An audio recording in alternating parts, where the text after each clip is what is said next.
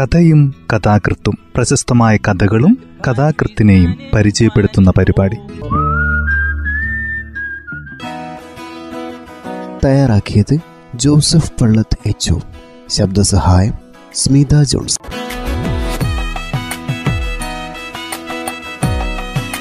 കഥയും കഥാകൃത്തും എന്ന ഈ പരിപാടിയിൽ ഇന്ന് ആസാമീസ് കഥ പ്രത്യേക സമ്മാനം.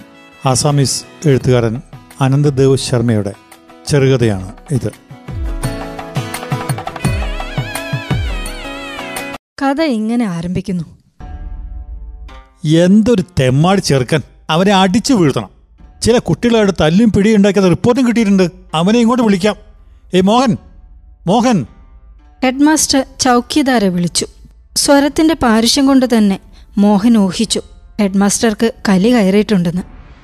സാർ എന്നെ വിളിച്ചത്? വേഗം ചെന്ന് അഞ്ചിലെ തപനെ വിളിച്ചോണ്ട് പോവാ ഗ്രാമത്തിലെ ഒരു ഗുമസ്തനായ രത്തന്റെ രണ്ടാമത്തെ മകനാണ് തപൻ. മെലിഞ്ഞതാണെങ്കിലും കരുത്തുള്ള ശരീരം കറുത്ത നിറം തിളങ്ങുന്ന കണ്ണുകൾ പഠിക്കാൻ മിടുക്കന. പക്ഷെ വീട്ടിലും പുറത്തും അവൻ കാട്ടുന്ന കുസൃതികൾക്ക് കണക്കില്ല. എപ്പോഴും എന്തെങ്കിലും കൊസറക്കൊള്ളി ഉണ്ടാക്കും. വഴക്കുണ്ടാക്കുന്നത് ആദ്യം അവനല്ലെന്ന് തീർച്ച. സമപ്രായക്കാരുടെ നേതാവാണ് അവൻ. ചങ്ങാതിമാർക്ക് വേണ്ടി പൊരുതാൻ ഒരിക്കലും അവൻ മടിക്കാറില്ല.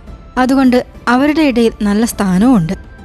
ഗ്രാമത്തിലെ പ്രൈമറി സ്കൂളിൽ നിന്ന് പാസ്സായ ശേഷം തപൻ വീട്ടിൽ നിന്നും പതിനഞ്ച് മൈൽ അകലെയുള്ള ഹൈസ്കൂളിൽ പഠിക്കാൻ പോയി. അമ്മാമന്റെ വീട്ടിലായിരുന്നു താമസം. ഇപ്പോൾ അവൻ വീട്ടിൽ തിരിച്ചു വന്ന് ഗ്രാമത്തിൽ നിന്ന് ഒന്നര നാഴിക അകലെയുള്ള ജ്ഞാനപീഠ സ്കൂളിൽ പഠിക്കുന്നു. ഒരു മാസമേ ആയുള്ളൂ അവൻ ജ്ഞാനപീഠം സ്കൂളിൽ വന്നിട്ട്. അപ്പോഴേക്കും തന്നെ അവന്റെ പേരിൽ ചില പരാതികൾ ലഭിച്ചു.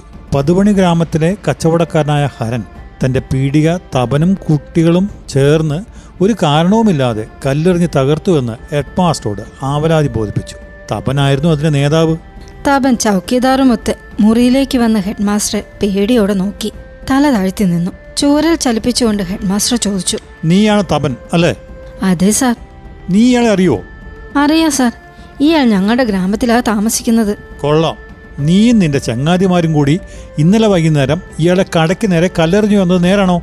സത്യം പറഞ്ഞോ അല്ലെ നിന്റെ പുറത്തെ തൊലി ഞാൻ ഒരുക്കും നേരാണ് സാർ. ഞാനും രത്തനും കൂട്ടുകാരും ചേർന്ന് ഇയാളുടെ കടയ്ക്ക് നേരെ കല്ലെറിഞ്ഞു എന്നത് നേരാ സാർ. എന്തിന്? എന്തിനാണെന്ന് പറ. റാസ്കൽ. സാർ ഇയാൾ ആളുകളെ പറ്റിക്കുന്നു സാർ. വില കൂടുതൽ എടുക്കുകയും അളവിൽ കുറച്ചു കൊടുക്കുകയും ചെയ്യുന്നു. അത് മാത്രമല്ല സാർ. അടിയിൽ കനമുള്ള തുണിക്കണ്ടം പിടിപ്പിച്ച ഒരു തര സഞ്ചി ഇയാൾ ഈയിടെ ഉപയോഗിക്കാൻ തുടങ്ങിയിട്ടുണ്ട്. മിനിഞ്ഞാന്ന് ഞങ്ങൾ ഇയാളുടെ കടയിൽ നിന്ന് ഒരു കിലോ പരിപ്പ് വാങ്ങി. വീട്ടിൽ കൊണ്ടുവന്ന് തൂക്കി നോക്കിയപ്പോൾ അത് എണ്ണൂറ് ഗ്രാമേ ഉണ്ടായിരുന്നുള്ളൂ. സഞ്ചിയുടെ അടിയിലുള്ള തുണിക്കണ്ടം അമ്പത് ഗ്രാം ഉണ്ടായിരുന്നു. നൂറ്റമ്പത് ഗ്രാം ഇയാൾ തൂക്കത്തെ കുറയ്ക്കുകയും ചെയ്തു. ഇന്നലെ ഞാൻ ഇതിനെപ്പറ്റി ചോദിച്ചപ്പോൾ ഇയാൾ എന്നെ തെറി വിളിക്കുകയും കടയിൽ നിന്ന് ഓടിക്കുകയും ചെയ്തു. അതുകൊണ്ടാ ഞാനും കൂട്ടുകാരും ചേർന്ന് ഇയാളുടെ കടയ്ക്ക് നേരെ കല്ലെറിഞ്ഞത്. ഹെഡ്മാസ്റ്റർ കടക്കാരന്റെ മുഖത്തേക്ക് നോക്കി. അതും അത് കടും ചുവപ്പ് നിറമായിരുന്നു. ഹെഡ്മാസ്റ്റർ അല്പനേരം ആലോചിച്ചു. എന്നിട്ട് തപനെ നോക്കി പറഞ്ഞു. അങ്ങനെയൊക്കെ ആണെങ്കിലും നീ ചെയ്തത് തെറ്റാ. അന്യയുടെ സ്വത്ത് നശിപ്പിക്കുക എന്നത് കുറ്റമാണ് കടക്കാരൻ കളവ് കാട്ടുന്നുണ്ടെങ്കിൽ അത് കൈകാര്യം ചെയ്യേണ്ടത് ഗവൺമെന്റോ ഗ്രാമപഞ്ചായത്തോ ആണ്. അത് നിന്റെ ജോലിയല്ല. നീ നീ നീട്ട് കൈ. തപന് ചൂരലുകൊണ്ട് അഞ്ചാറടി കിട്ടി. അവൻ ക്ലാസ്സിലേക്ക് തിരിച്ചു ചെന്നപ്പോൾ ഒപ്പം പഠിക്കുന്നവർ ഇടം കണ്ണിട്ട് നോക്കി അമർത്തി ചിരിച്ചു. കുറച്ചു നാളുകൾക്ക് ശേഷം മറ്റൊരു സംഭവം ഉണ്ടായി. ഗ്രാമത്തെ ആകെ വിറപ്പിച്ച ഒരു കാളക്കൂറ്റനുമായി ബന്ധപ്പെട്ടാണ് സംഭവം. ആ കൂറ്റൻ പലരെയും കുത്തിമറിച്ചിരുന്നു. ആരെങ്കിലും വടിയുമായി അതിന്റെ അടുത്തേക്ക് ചെന്നാൽ ഉടനെ അത് ആക്രമിക്കും. എല്ലാവർക്കും അതിനെ പേടിയായിരുന്നു. കൂറ്റന്റെ ധിക്കാരം തപന്റെ ചോരയ്ക്ക് ചൂട് പിടിപ്പിച്ചു. നിക്കട കാളക്കൂറ്റ നിന്നെ ഞാൻ മെരുക്കും തപൻ മുറുമുറുത്തു. സ്കൂളിലെ ഇടവേളയിൽ അവൻ ഒരു വടിയും കയറുമായി കാളക്കൂറ്റനെ സമീപിച്ചു. തഞ്ചം നോക്കി അവൻ കാളയുടെ പുറത്ത് ചാടിക്കയറി. കാളക്കൂറ്റൻ പുറത്തുള്ള ശല്യക്കാരനെ വീഴ്ത്താൻ നോക്കി. അതിനിടയ്ക്ക് ഇടവേളയുടെ സമയം കഴിഞ്ഞു. ക്ലാസ് കൂടി. പക്ഷെ തവൻ അപ്പോഴും കാളയെ മെരുക്കുക തന്നെയായിരുന്നു. കാള എത്ര കുലുക്കിയിട്ടും അവൻ മൂക്കുകയർ വിടാതെ പുറത്ത് ഒട്ടിപ്പിടിച്ചിരുന്നു.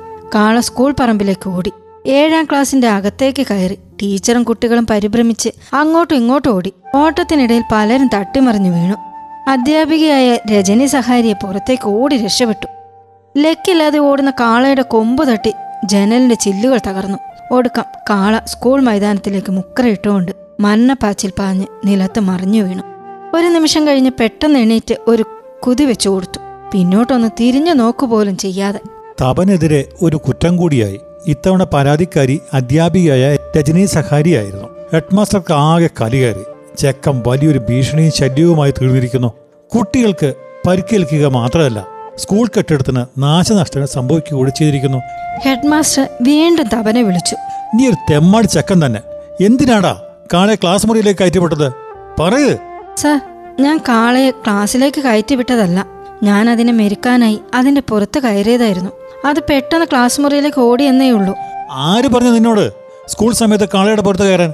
നീട്ടുകൈ തപന് ചൂരൽ കൊണ്ട് പതിനഞ്ചടി കിട്ടി. അവന്റെ ഒപ്പം പഠിക്കുന്നവർ നിന്നാപൂർവം നോക്കി ചിരിച്ചു. സ്കൂളിലെ തെമ്മാടി ചെറുക്കൻ എന്ന് അവന് പേര് വീണു. ഏറെ കഴിയുന്നതിന് മുൻപ് ഒരു നോട്ടീസ് ക്ലാസ് മുറിയിൽ ആകെ വായിച്ചു.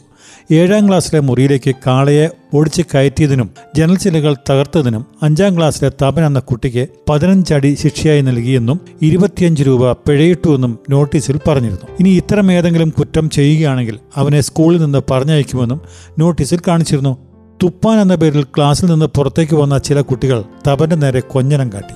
അന്ന് വൈകുന്നേരം ഹെഡ്മാസ്റ്റർ വീട്ടിൽ നിന്ന് തിരിച്ചെത്തിയ ശേഷം കാപ്പി കഴിച്ച് പുറത്തേക്ക് നടക്കാനിറങ്ങി. ഇത് അദ്ദേഹത്തിന്റെ ഒരു പതിവായിരുന്നു. സന്ധ്യ ആവാറായപ്പോൾ അദ്ദേഹം നടത്തം അവസാനിപ്പിച്ച് മടങ്ങി. മടങ്ങുന്ന വഴി അദ്ദേഹം സ്കൂളിലെ തെമ്മാടി ചെറുക്കനെ കണ്ടു. അവൻ വൃദ്ധയായ പിച്ചക്കാരിയുടെ കൈപിടിച്ച് നടത്തുകയായിരുന്നു. അവന്റെ തലയിൽ ആ സ്ത്രീയുടെ പിച്ചക്കൊട്ടയുണ്ടായിരുന്നു.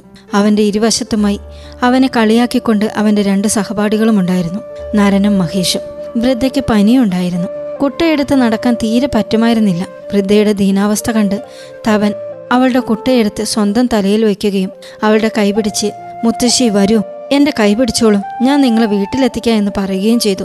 നരനും മഹേഷും ഹെഡ്മാസ്റ്ററെ കണ്ടപ്പോൾ അഭിവാദനം ചെയ്തു. തപന്റെ നേരെ നിന്നാഗർഭമായി നോക്കുകയും അവന്റെ തോന്നിവാസത്തിലൊന്ന് ഹെഡ്മാസ്റ്റർ നേരിട്ട് കാണാൻ ഇടവന്നതിന് സന്തോഷിക്കുകയും ചെയ്തു. ഹെഡ്മാസ്റ്റർ വൃദ്ധയോട് ആരാഞ്ഞപ്പോൾ തപൻ തന്നെ എത്രമാത്രം സഹായിച്ചു എന്ന് അവർ വ്യക്തമാക്കി. പറയാർന്ന ശബ്ദത്തിൽ തപനെ ചൂണ്ടിക്കൊണ്ട് അവർ പറഞ്ഞു ഈ കുട്ടി ഇപ്പൊ വന്നില്ലായിരുന്നുവെങ്കിൽ ഞാൻ ഇപ്പോഴും ആ റോഡിൽ തന്നെ കിടക്കുമായിരിക്കും. ദൈവം അവനെ അനുഗ്രഹിക്കട്ടെ. മറ്റു രണ്ടു കുട്ടികൾ. ഞാൻ വളരെ ദീനയാണെന്ന് അറിഞ്ഞിട്ടും എന്നെ സഹായിക്കാൻ തയ്യാറായില്ലെന്ന് മാത്രമല്ല ഈ കൊച്ചുമോനെ പരിഹസിക്കുകയും ചെയ്തുകൊണ്ടിരുന്നു. കണ്ണി ചോരയില്ലാത്തവർ. വൃദ്ധ വല്ലാതെ കിതച്ചുകൊണ്ടിരുന്നു. ഹെഡ്മാസ്റ്റർ നരനെയും മഹേഷിനെയും ശകാരിച്ച് അവിടെ നിന്ന് പറഞ്ഞയച്ചു. വൃദ്ധയെ വീട്ടിൽ കൊണ്ടാക്കാൻ അദ്ദേഹം തപനോട് പറഞ്ഞു. രണ്ടാഴ്ചയ്ക്ക് ശേഷം ഒരു ദിവസം വൈകുന്നേരത്തെ നടത്തം കഴിഞ്ഞ് ഹെഡ്മാസ്റ്റർ വീട്ടിലേക്ക് മടങ്ങുകയായിരുന്നു. റോഡിൽ കാലൊടിഞ്ഞ് കാളക്കൂറ്റം കിടക്കുന്നതും അതിന്റെ അരികിൽ കുനിഞ്ഞിരുന്ന് ഒടിഞ്ഞ കാലിൽ തവൻ മരുന്ന് പുരട്ടുന്നതും ഹെഡ്മാസ്റ്റർ കണ്ടു. തവന്റെ കണ്ണുകൾ നിറഞ്ഞിരുന്നു.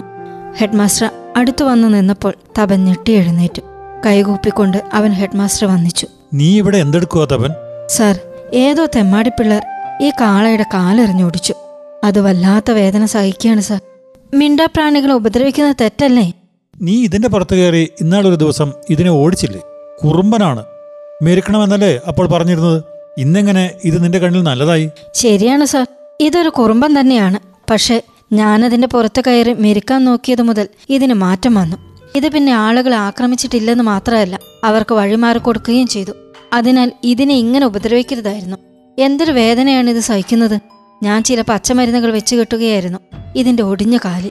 അച്ഛൻ പറയുന്നത് കേട്ടിട്ടുണ്ട്. ഈ പച്ചമരുന്ന് എല്ലൊടിഞ്ഞതിന് വളരെ വിശേഷമാണെന്ന് തവന്റെ കണ്ണ് സഹതാപം കൊണ്ട് നിറഞ്ഞിരുന്നു. ഹെഡ്മാസ്റ്റർ ചിന്താമുഖനായി നിന്നു. അല്പം കഴിഞ്ഞ് അദ്ദേഹം തവന്റെ മുഖത്തേക്ക് നോക്കി. സ്നേഹപൂർവം അവന്റെ തോളിൽ തട്ടി. ഒരു വാക്കും പറയാതെ അദ്ദേഹം വീട്ടിലേക്ക് നടന്നു. അദ്ദേഹത്തിന്റെ കണ്ണുകൾ ഈറനായിരുന്നു. അന്ന് ജ്ഞാനപീഠം ഹൈസ്കൂളിലെ സമ്മാനദാനമായിരുന്നു. ഗോഹാട്ടി കോളേജിലെ പ്രിൻസിപ്പലായിരുന്നു ആദിഷം വഹിക്കാൻ ക്ഷണിക്കപ്പെട്ടിരുന്നത്. ഇത്തവണ ഏറ്റവും നല്ല സ്വഭാവമുള്ള കുട്ടിക്ക് ഒരു സമ്മാനം നൽകാൻ ഹെഡ്മാസ്റ്റർ നിശ്ചയിച്ചിരുന്നു.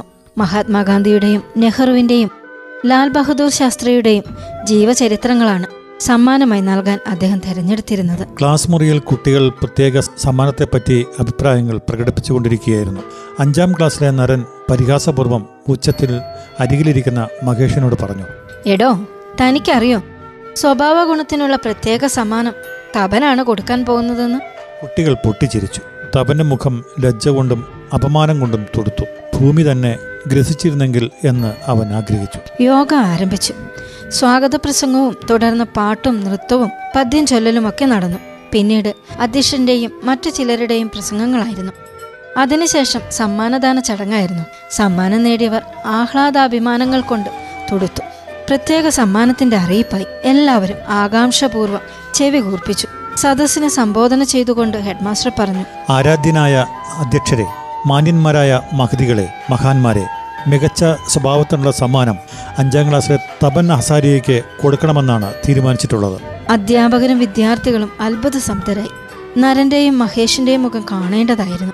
തപന് ആ പ്രഖ്യാപനം വിശ്വസിക്കാൻ കഴിഞ്ഞില്ല. എഴുന്നേറ്റ് ചെന്ന് സമ്മാനം വാങ്ങാനുള്ള ആത്മധൈര്യം അവന് ഉണ്ടായിരുന്നില്ല. ഹെഡ്മാസ്റ്റർ ആവർത്തിച്ചു. തപൻ കുമാർ ആസാരിയ അഞ്ചാം ക്ലാസ്.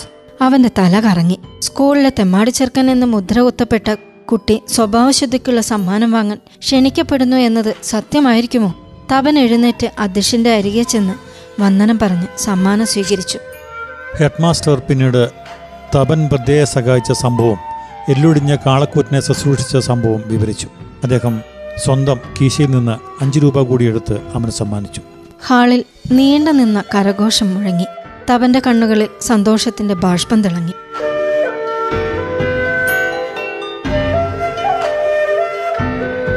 ആസാമീസ് ഭാഷയിലുള്ള കഥയാണ് ഈ പരിപാടിയിൽ ഇന്ന് അവതരിപ്പിച്ചത്. കഥയുടെ പേര് പ്രത്യേക സമ്മാനം. അനന്തദേവ് ശർമ്മയുടേതാണ് ഈ കഥ.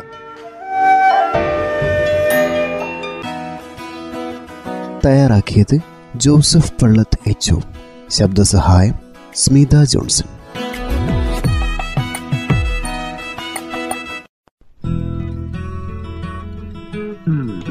കഥയും കഥാകൃത്തും പ്രശസ്തമായ കഥകളും കഥാകൃത്തിനെയും പരിചയപ്പെടുത്തുന്ന പരിപാടി.